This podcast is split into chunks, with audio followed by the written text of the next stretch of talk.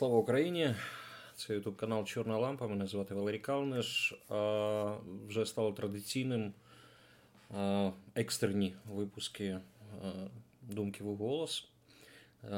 Події сьогодні, звичайно, дві, які і є приводом для нашого сьогоднішнього спілкування. Ну, по-перше, я не буду дуже детально переповідати ані виступ Путіна, ані виступ Байдена.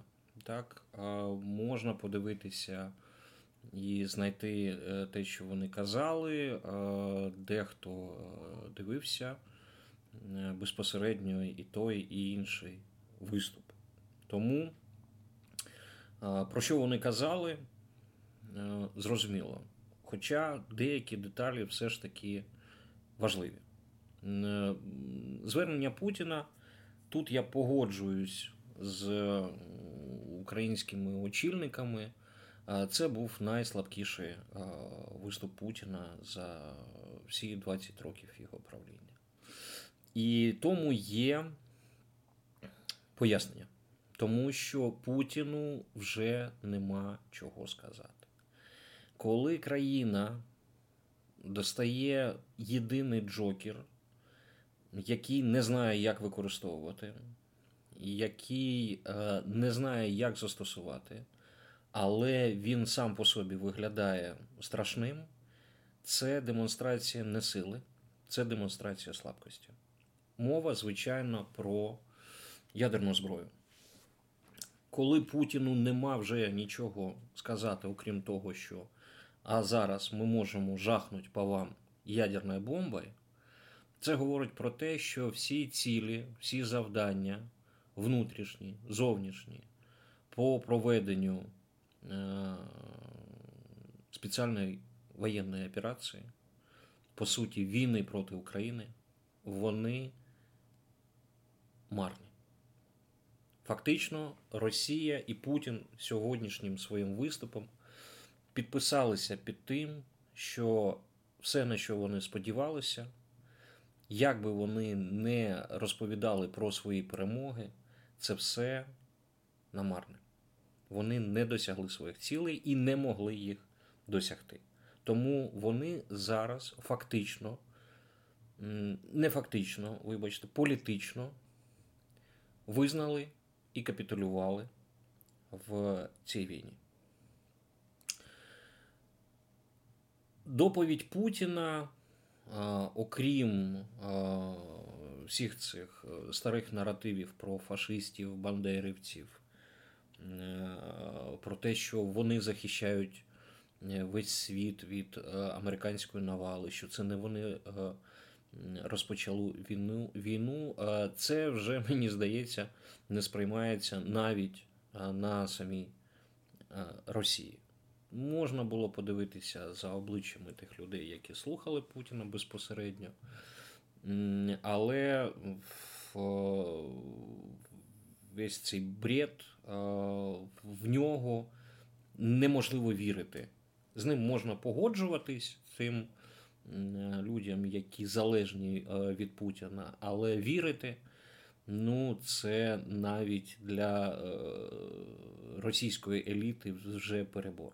Тому що вони розуміють, хто напав, Росія, чому напали, тому що хотіли загарбати території і реалізувати якісь путінські фантазії стосовно повернення країни в минуле, в якесь славетне минуле, яке собі вигадав Путін. Тому, мені здається, і Путін це розуміє. Тому друга частина його виступу після всієї першої пропагандистської частини це була присвячена тому, аби купити лояльність у населення, яке страждає, яке гине, яке не може не помічати кризи, яка зараз відбувається в Росії. І тому з'явились всі ці якісь плюшки з боку російської влади. так і там тобі і звільнення від податків сім'ям з двома дітьми, і той самий материнський капітал. Все це намагання купити лояльність у людей, які втрачають своїх близьких, своїх рідних на цій безумній і бездумній війні, яку розв'язала Росія. Окремий пласт, який стосується економіки, він, звичайно, стосувався намагання повернути, дати натяк крупному капіталу російському, який поїхав з країни, і це визнає фактично Путін на противагу, якщо б він цього не помічав, і це було не так болісно, він би взагалі про це не говорив. Він про це говорив. Так, він згадував про якихось міфічних олігархів, які можуть жити на свої кошти в своїх палацах за кордоном. Значить, ти відчуваєш те, що в тебе не вистачає грошей. Так? І тому, але і їх він не може привабити чимось іншим, окрім погроз. Так? Все ж таки він залишається заручником ось цієї автократичної форми управління в державі. І, звичайно, це якимось чином може і повпливає, хоча, скоріш за все, ні. Гроші будуть використовуватись дійсно на якусь там підтримку, хоча це виглядає трохи дивним, а направду не трохи дивним, тому що коли там Путін говорить, що треба там 4,5 трильйони рублів віддати на відбудову і відновлення, і нову побудову ЖКХ. Чувак, а чим ти займався 20 років? Чому ти вирішив це питання вирішувати саме зараз, не вирішуючи його раніше? Як це буде далі? І це стала російська політика. Вони обіцяють, вони сподіваються на якийсь короткотерміновий ефект, що їм повірять. Після того почнеться з'ясовування, якщо почнеться з'ясовування, а чому ж не відбулося те, що запланували, ну, звільнять когось. Але скажуть, ну, вибачте, це не спрацювало на місцях. Так? Але сама ідея, вона ж була правильна, і Путін же правильний чувак, коли про це говорив, він же отець народів і все таке інше. Тому цей сценарій також зрозумілий, він не новий, він постійний. Влада обіцяє, але життя не покращується. Так буде і далі. Тим більше так буде далі, тому що зайвих грошей немає. І немає можливостей для того, аби проводити відбудову. Санкції, недовіра до Росії, ізоляція Росії не допомагають навіть ресурси, нафта, газ, які виявились зовсім не потрібні тому самому західному світу. І третє питання, на яке зробили всі акцент, воно стосувалось, звичайно, призупинення участі Росії в договорі про нерозповсюдження ядерної зброї, так званий СНВ-3. Тут трохи детальніше. Дехто говорить про те, що це фактично нова гонка озброєння, яка припинилась за часів Горбачова, так, і коли були підписані в Женеві там спочатку СНВ-1, потім СНВ-2, і що стосується, до речі, СНВ-3, він був продовжений, його дія була продовжена, тому що термін спливав на початку лютого, 5 лютого, якщо я не помиляюсь, 2021 року. Так? Там термін, якраз закінчувався після вступу Байдена на посаду президента.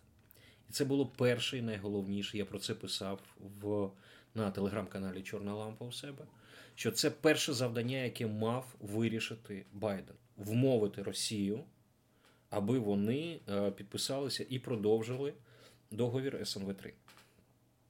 І так сталося. І дійсно цей договір був пролонгований, і все було гаразд. Можливо, не всі знають, що таке договір про СНВ-3. Так? Що він передбачає? У кожній ядерній країні, в даному випадку, говоримо про Росію і про Сполучені Штати, в них є свій ядерний потенціал. За різними оцінками, у Росії і у Сполучених Штатів плюс-мінус однакова кількість ядерних боєголовок. Десь 4 тисячі. СНВ-3 передбачав, що країни беруть на себе зобов'язання скоротити кількість ядерної зброї до 1550 ядерних боєголовок, які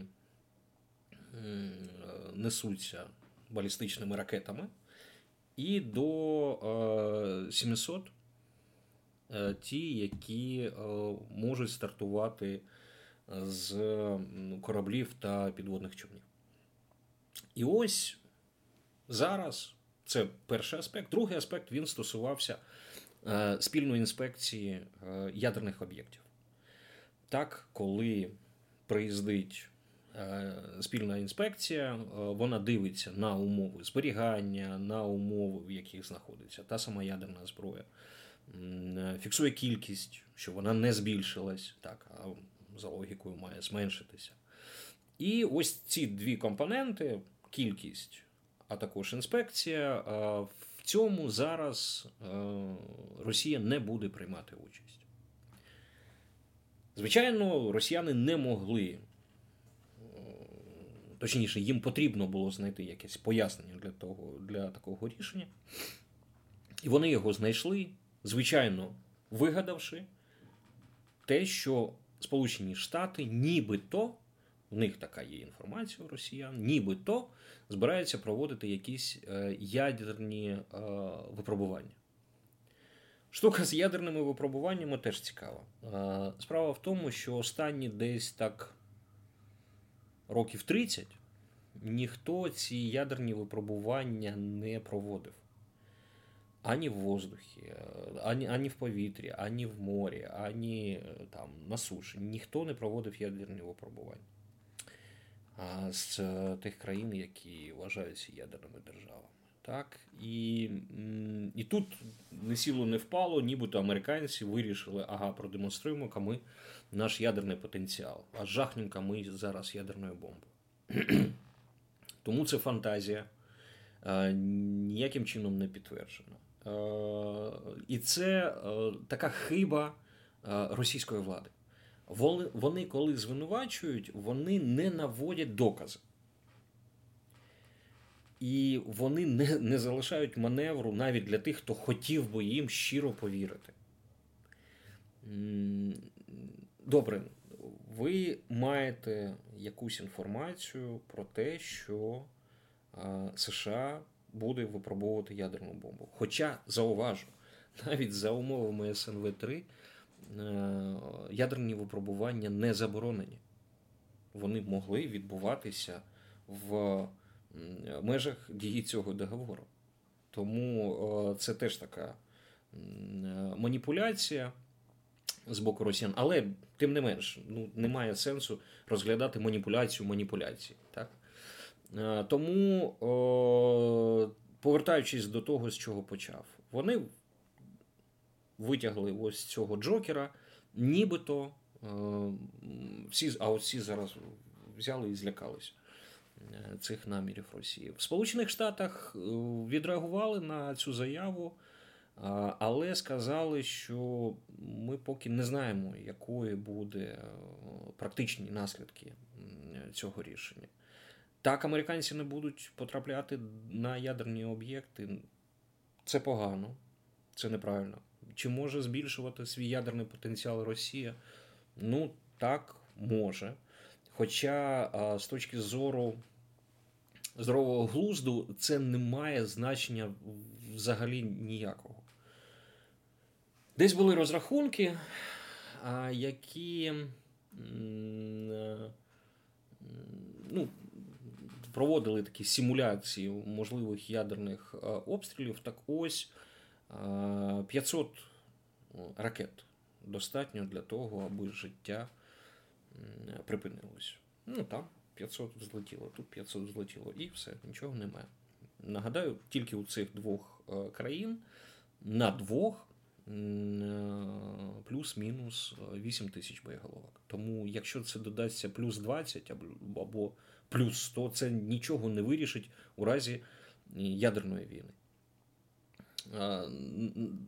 Та є і така думка, що і одної вистачить для того, аби все закінчилося. Але все це теорії, і росіяни думають, що зараз всі злякаються. Так? Єдиний переляк, який може бути, і тут дійсно проблема, це саме те, що ми не знаємо, яким чином ці ракети будуть зберігатися, чи буде збережений технологічний процес, умови, чи не відбудеться, враховуючи той стан економіки і взагалі, вибачте на слові, розпіздяйства, які демонструють Росія, що вони самі себе не підірвуть. Ось це велика проблема. І цю проблему вирішували інспектори, так, які могли вказати на якісь вади і, що головне, допомогти їх вирішити. Зараз такої можливості не буде. Зараз росіяни будуть самі представлені самі собі. І як вони розпорядяться з тим, що в них є, тобто більшого ворога, ніж самі собі, росіяни в питанні ядерної зброї ще нікого не вигадали. Тож, трохи дивна позиція України. Я люблю Україну, відверто кажу. Але вона трохи дивна. З одного боку, президент України Володимир Зеленський, зустрічаючись з прем'єркою Італії Мілоні, говорить, це вже нікого не лякає. Загрози, ядерний шантаж з боку Путіна нікого не лякає, тому, чуваки, серйозно, скільки можна. Данілов, секретар РНБО, говорить, це фашистська держава, шантаж. І ти погоджуєшся з цим? Скажімо відверто, як це не страшно і не дивно звучить, можливість використання ядерної зброї нас лякала влітку дуже сильно. А зараз якось змирилися, хоча це теж варто пам'ятати, це примирення з самим собою носить суто теоретичний характер. Якщо воно полетить, це буде біда, велика біда. Але президент говорить,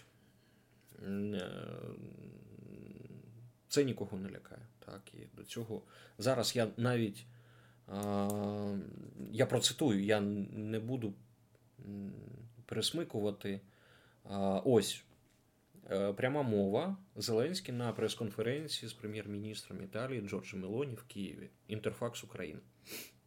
Цитую. Що стосується того, чи готується РФ до ядерних випробувань, ми ж з вами дорослі люди. Ця людина, мається на увазі Путін, спершу ухвалила рішення, що будуть якісь залякування, а після пов'язала це з якимись меседжами від США тощо. Мені здається, це постійно відбувається, серйозно на них уже ніхто не звертає уваги.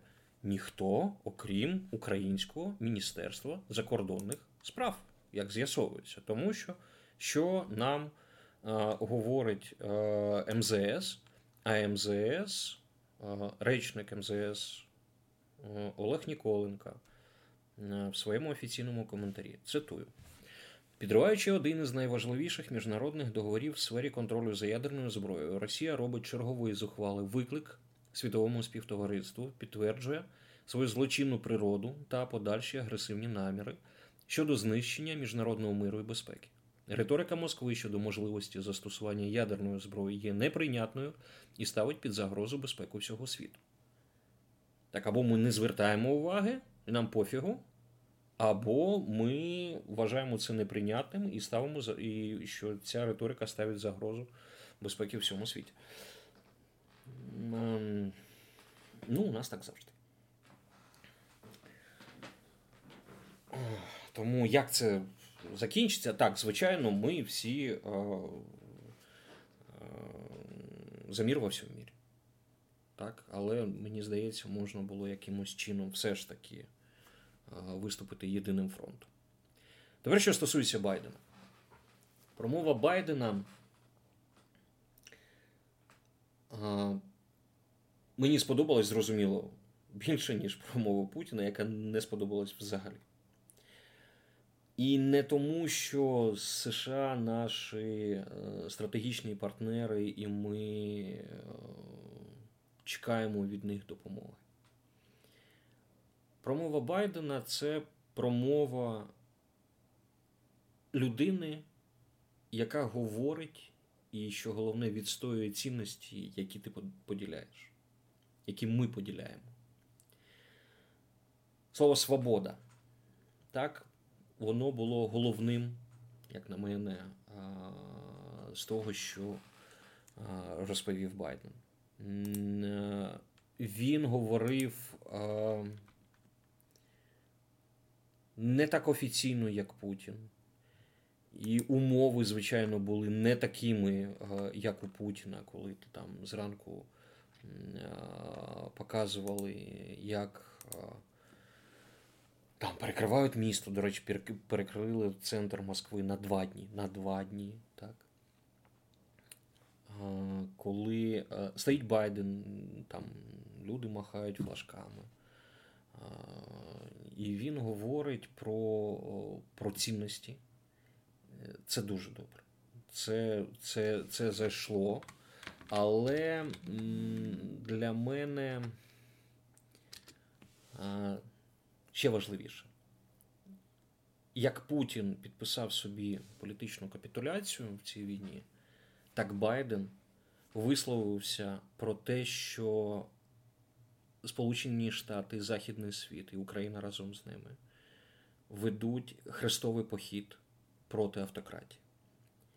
І це вже не війна, і мова вже йде не про війну в Україні, тільки в Україні. Хоча для нас вона головне.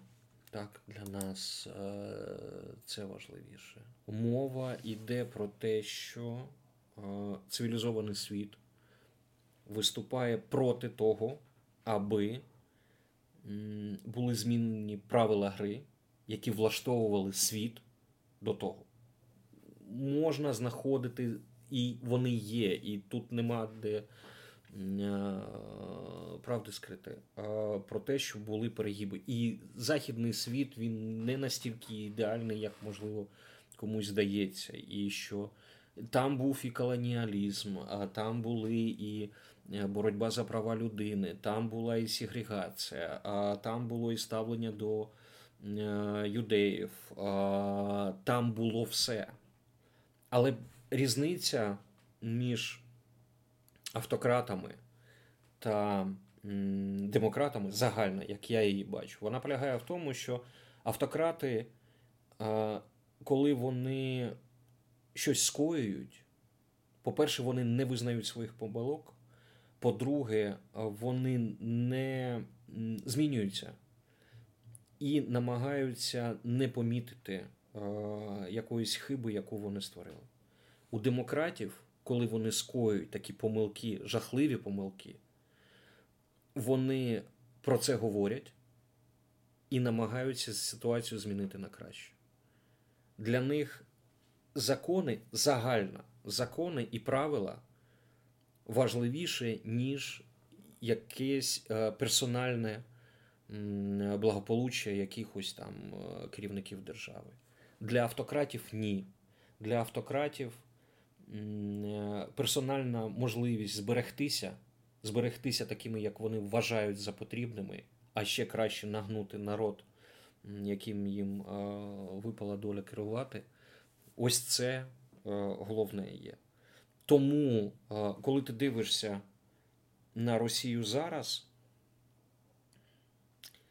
де закриваються інститути, де закривається меморіал, де іноагентами оголошують там Сахаровські центри, там Солженіцинські і все таке інше. І ти розумієш, наскільки це не те, що не відповідає духу часу. Ти просто не хочеш нічого мати з цим спільного. І коли ти чуєш фашистуючого Путіна, який відверто бреше про історію, про нацистів в Україні, і коли ти чуєш Байдена, коли говорить про демократію, про свободу, про те, що ніхто не дасть можливості змінити ці правила, і ти для себе обираєш, на якому боці ти хочеш знаходитись. Так, на тому боці, де попереду зараз стоїть Байден. І в цьому кардинальна різниця, і в цьому цікавість цих двох виступів. Вони наочно продемонстрували той розлам, який зараз відбувається в світі. Ще раз, нам треба дочекатися, звичайно, Китаю. Я записую це третє екстрене відео, і я третій раз говорю, що нам треба дочекатися Китаю. Це буде цікаво. І тоді ми побачимо взагалі повну картину того, як зараз існує світ. І Байден правий. Ті рішення, які будуть прийняті протягом найближчих 5 років, вони сформують подальше існування, вибачте, всієї цивілізації. Неважливо, це автократи, демократи і все такі інші люди. Так, вони сформують тренди, з якими і в яких будемо жити ми і далі. Але не буде ані Путіна, ані Байдена. Да, все ж таки людський вік, він має свою межу. Але це ось зараз, я навіть не хочу згадувати це там китайське старе прислів'я, воно вже таке затаскане про «не дай Бог жить тобі в часи змін». Але ми живемо саме в часи змін. І ось буквально на цьому тижні ми можемо ці зміни відчути, ми можемо їх помацати, ми можемо їх зрозуміти, можемо на них подивитися. І давайте дочекаємось. Дочекаємось. Скоріш за все, ми ще раз поговоримо з вами на цьому тижні, коли це буде екстрено, я маю на увазі. Якщо там до п'ятниці відбудеться така публічна демонстрація китайського плану, подивимось. Якщо ні, то не забувайте, YouTube-канал Чорна Лампа кожну неділю. Думки вголос, це будуть підсумкові думки. Тож дочекайтеся. Дивіться і взагалі підписуйтесь на канал Чорна Лампа. Тут можна подумати.